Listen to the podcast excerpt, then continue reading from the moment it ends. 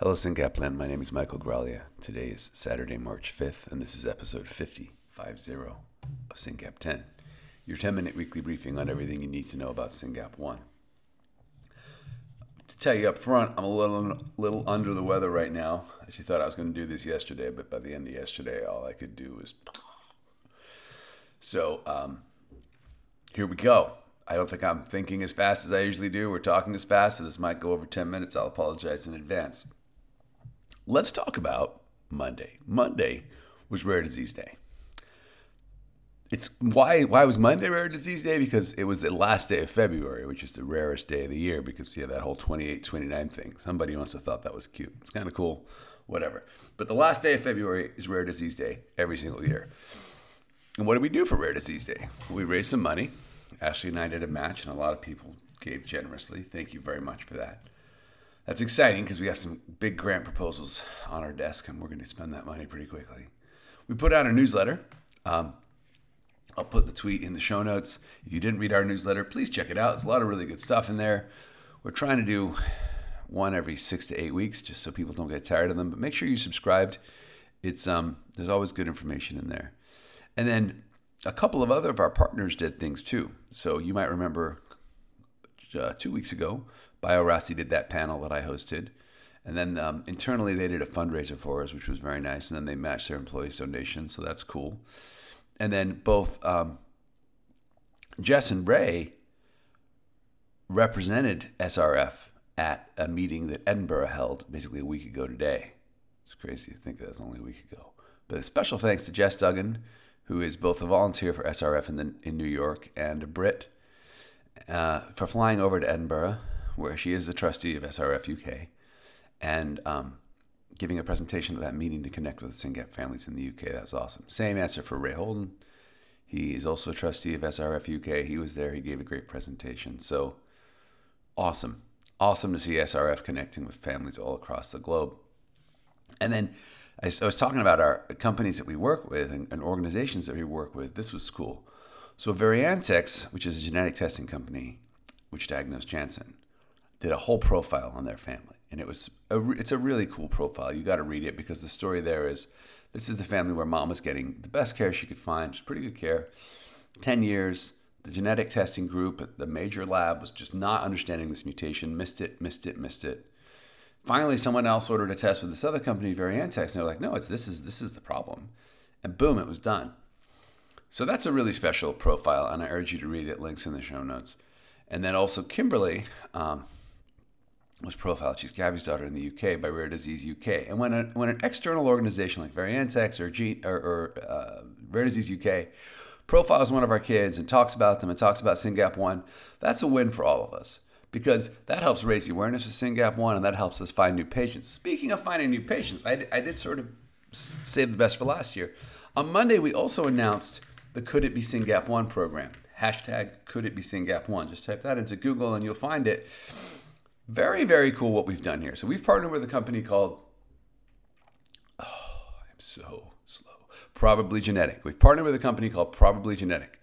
And what they do is they work with drug companies to find patients. So what they say is, hey, you've got a drug for this genetic disease. We know there are patients out there. You haven't found them yet. Let us help you find them. So what they do is they figure out how patients with that disease would answer a questionnaire. They push that questionnaire out in social media groups. Sound familiar?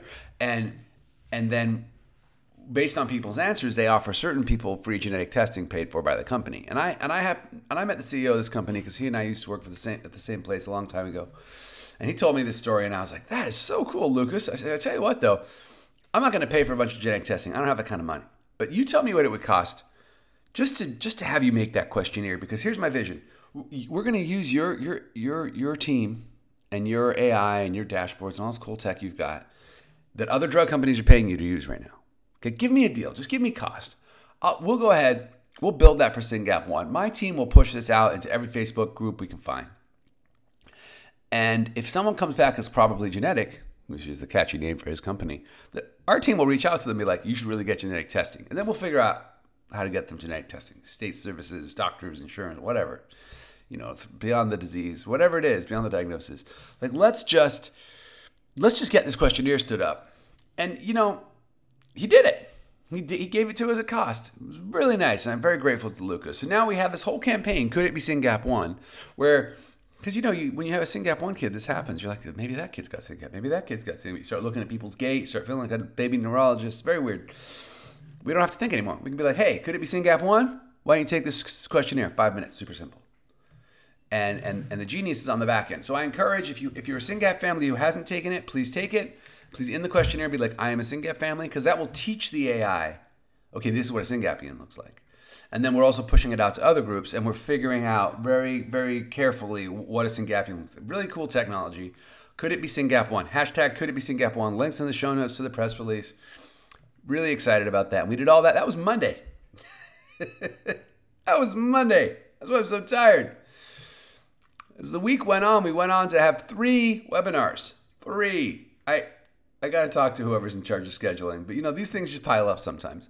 So we announced previously this exciting grant to Professor Janos Zempleni, who is at Nebraska.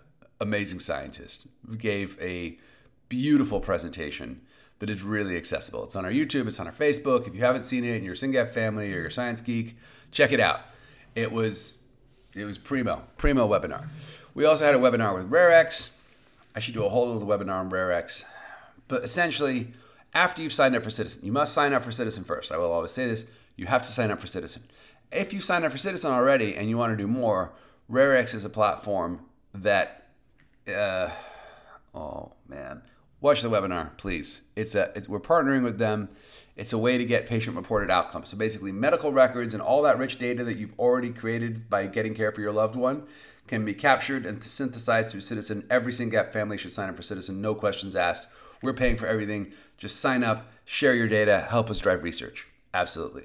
And then there's this thing called RareX, which is rapidly becoming a standard, and they're starting to ask a lot of questions, and we're encouraging families to sign up for that too. We've launched. Watch the webinar, check it out. This is the sign-up page on the links. It's great. Today, Saturday, a couple hours ago, Elami, who is an incredible BCBA, which is an ABA, a senior ABA person, who cares for Syngapian we know and love in San Diego, gave a webinar with Fondo Syngap, which is our Latin American partner group, this morning. So that'll be on our website too, all about diapering and kids, but all in Spanish. So amazing. We're just killing it. This week, not to take our foot off the gas, we're doing a webinar on service dogs. Jeez, Mike, where do you come up with this stuff? So service dogs, let me tell you the TLDR on service dogs. They're incredibly expensive. They take forever. If you're lucky, if you get a deal, you're going to pay about $20,000. You're going to wait like 2 years. You're going to find these people who train service dogs. You're going to raise $20,000. You're going to pay them $20,000. You're going to wait 2 years. You're going to get in this whole process, and you're going to get service dog. One of our board members, Virginie, found a wonderful woman who does service dogs and got a service dog for her son, Ty. It's all over social media. And she was like, this is great. And I met Cecilia, and Cecilia, who's a trainer. And by the way, there's a great story behind Cecilia. She's been training service animals forever. The first dog she trained was when she was, I think, a teenager, to help monitor her father's insulin. I mean, this woman is legit. She's doing the job she was meant to do. She's so good at this. Anyway, so I meet Cecilia, and I'm like, would you do more service dogs for Syngapians? She's like, yeah, all day long. I was like, oh, thank God. Because our kids need so much companionship. They're so anxious. And it would be so good for all of our kids to have what Ty has. And she says, Mike, this is sort of what I do. Like, they're $25,000 each. I was like, that's about right. It's about right. It's not cheap. And I said, well, could people raise that through SRF and have SRF pay you and talk to the CFO? CFO said, sure, we can do that. It's for the benefit of the community. So we have a tool. We have a partnership now, formal partnership with Cecilia, where you can raise the money and work with Cecilia and you can get the dog. $25,000 sounds like a lot of money. It is a lot of money. But good luck. If you can find them cheaper somewhere else, go for it. Just remember to ask about the waiting list. And so this webinar on Thursday will be Cecilia and Virginie and I talking about Cecilia's our partnership with Cecilia and your opportunity to get service dogs. This is a woman who is, she's given Virginie a dog. She's training a dog for me right now. She's working on it. We're fundraising for another dog, syngap.fund/Julian. Check out that fundraiser. That's a service dog fundraiser. And we're just really excited.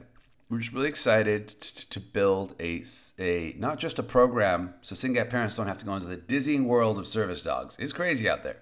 But with somebody who I've interviewed, Virginie's interviewed, she's best in class. I can't really, honestly, like, we're not making any compromises here. This woman's exceptional. And over time, because she's about to, you know, we're raising for our third dog right now, she's building expertise around SynGap1. And that's important because, as everybody listening knows, our kids are special. So let's talk about this community. I'm going over. I'm at 10 minutes already, but I'm a little sick. What can you do? Guess how many new families this week? Seven. Seven new families this week. Now, admittedly, one of them has just been chilling for a couple years. And guess what they found? They found this podcast. It sort of warms my heart. And they were like, oh, we got to talk to these people. So 6 families diagnosed this week. 1 family diagnosed a couple years ago who finally decided to reach out. Absolutely incredible. If you're on the SRF Facebook page, I'll put a link in the show notes to the welcome post. Make sure you say welcome to these people who have all just gotten this news and are processing it. We've all been there. Super exciting. And gosh, it's incredible. It's happening, folks. The families are coming fast and furious. Our community's growing. We got to absorb them. We got to connect with them. We got to take the people who want to volunteer, figure out what they can do. We got to raise more money because a lot of work to do, and we got to help our kids. It's when these families get diagnosed, I guess I get so excited to see this community grow. I'll tell you about that one family who didn't. They're not going to be on that Facebook post because, believe it or not, some people are not on Facebook. That's amazing. But guess what? We are also on a lot of other social platforms, right? So we have this podcast, which is kind of a social platform, kind of not. But we're also on Twitter, LinkedIn, TikTok, YouTube. So at Curesyngap1, is how you find us everywhere. And if you're not connected with SRF on LinkedIn, on TikTok, on Twitter, on whatever, YouTube, please follow us in those places.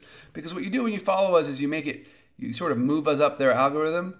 And then you make it easier for that next family who was diagnosed a couple years ago to find us on the YouTube, on the TikTok, on the whatever. And we've literally found connected with families in all these places. Like it's a worthwhile exercise. We're even doing Follow Friday on Twitter. So many people are on Twitter now. And that's exciting because guess what? There's exactly very few scientists hanging out on Facebook, catching up with SynGap families.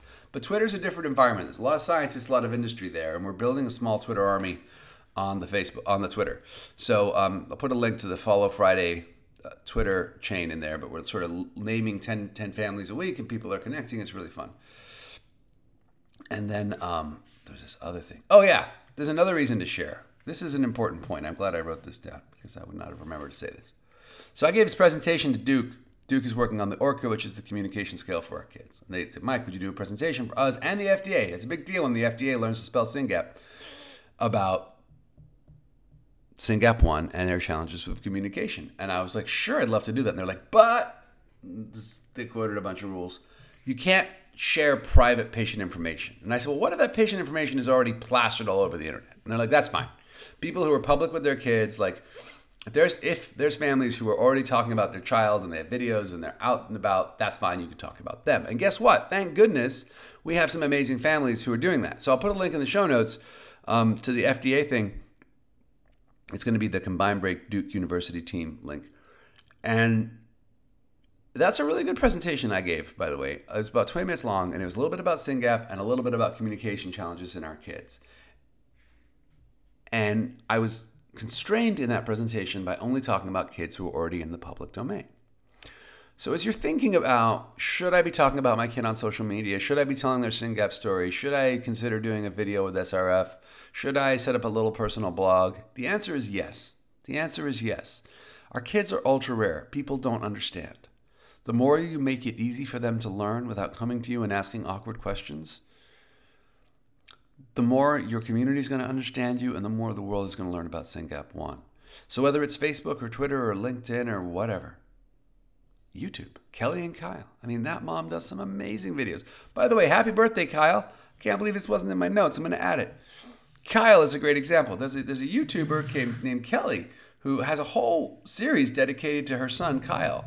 And it's actually his 16th birthday. And she's actually doing a SRF fundraiser for Kyle's 16th birthday, which I absolutely love. Thank you, Kelly. So I'm going to write this down because otherwise I'll forget it. Telling your kid's story on the Facebook, on the social, is so key. I want to keep going, even though I'm grossly over time, but I'm sick, so I'm talking slowly. We have a scientific advisory board and a clinical advisory board. What's the difference? Scientific advisory board is scientists who help us think about research we should fund. Clinical advisory board is clinicians, doctors, etc., who help us think about what our kids' experience in the clinic is like. And that's good. And they're also going to be a key partner as we think about clinical trial design. So we have an SAB and a CAB. And I had the great pleasure of emailing them this week and saying, here's 4 or 5 proposals we got that we think are really interesting and we would like to fund subject to your review. That's pretty exciting, because if you think about what had to happen for that email to happen, scientists had to know who we are, they had to decide we were trustworthy, they had to spend a lot of time writing some pretty meaty proposals, they had to send us those proposals, knowing that we would send them over the wall to our SAB, who are their peers, get their feedback, in the hopes that we'll then give them some money and they'll work really hard for a year or two in SynGap1. That's why we exist, guys. That's why I'm always saying raise money. So we have the privilege of getting some of the best scientists on earth to work on our gene and help our kids. So thank you to our SAB and CAB, who right now have like at least 100 pages of proposals on their desk that they are tearing through. And the best case scenario is they say, this is good work, fund it, and then we fund it, and then we need money. Sprint Percent Gap is April 30th. Sprint Percent Gap is April 30th. We're in March. April 30th is the end of the next month. That means you've got about 7 weeks to start a team, create a link for your loved one, and send that link to everyone you know and be like, hey, support this great charity. 100% of donations go to science because the founders cover all the overheads. It's amazing. Get a tax deduction. Give me money. SynGap.fund/sprint2022. Sign up now. You want a t-shirt? We have t-shirts. You want a special t-shirt for your kid? You're going to do a big thing? You want team, my kid's name here on the back? We do that too. Just send us an email. Okay, I'm so over, but I have thank yous on here and I want to make them. Thank you, Callie. The ORCA I mentioned above, and I gave that presentation. We are almost done recruiting for the ORCA. There's one more person who's got to do an interview. You know who you are. Thank you in advance. And Callie has been working closely with the Duke team to make that happen. Callie's just she's detail-oriented. She's lovely. She gets it done. We're really grateful for your leadership there. I want to mention that we had a great meeting with Overcome, one of our potential grantee in Canada, and we're talking about partnering with them. Super exciting. I want to tell you another cool story. This is great. We have a recently diagnosed family. Got diagnosed because kiddo started seizing. Hadn't seized for the first 18 years. I'm seeing more and more of that. No obvious seizures. I'm going to say obvious because I think a lot of these kids are seizing. It's not getting caught. But then around 18, 19, They have a convulsive seizure or something that is unambiguous. And they need care. And they're already going through this horrible transition from pediatric care to adult care, which is a mess all by itself. But then right in the midst of that, they needed care. And they sent an email on our Slack channel, which is where our volunteers congregate. And they said, hey, I need to find a neurologist in this town. And I was like, oh, we work with a partner group in that town. So I emailed a couple of people there and I was like, we need a neurologist in this town. And in 12 hours, we had an email back being like, call this number, ask for this doctor, drop my name, you will get, they are aware of your situation. They will get you in. So that is Team SRF working together to help our kids, getting a kid an appointment with a neurologist in their neighborhood, a good one, by the way, in less than 24 hours. That's why it's important to form an advocacy group and be engaged with an advocacy group so we can help each other help our kids. Super cool. One last thing. Speaking of partner groups, this is a different partner group, but the Child Neurology Foundation is pretty cool, and we like them. And they are doing a little survey. They do an annual survey about care. It informs a lot of their programming. Takes 5 minutes. They said, Mike, will you please share the survey? And generally, I'm like, God, guys, so many surveys. I leave my families alone. I just tell my families to do Citizen. And now I've told my families to do RareX, and you should. But Child Neurology Foundation is pretty special people. And if you got 5 minutes, it's not a tough survey. You don't have to lift up medical records. It's really just asking about your experience as a caregiver. You could do this while you're watching TV. SynGap.funds/CNF22. CNF for Child Neurology Foundation, 22 for the year we're in. Because guess what? I'm going to be asking you to do this in a year. So it turns out this is a double episode. For those of you who say I talk too fast, this is what you get. Thank you all for listening. I'll see you in a week. Keep it up, guys. We're making a difference. Weeks like this don't happen without a lot of people doing a lot of work. And we should be proud of ourselves. We are making the future better for our kids by working together. Start a fundraiser, Sprint for SYNGAP, links in the show notes. Thank you.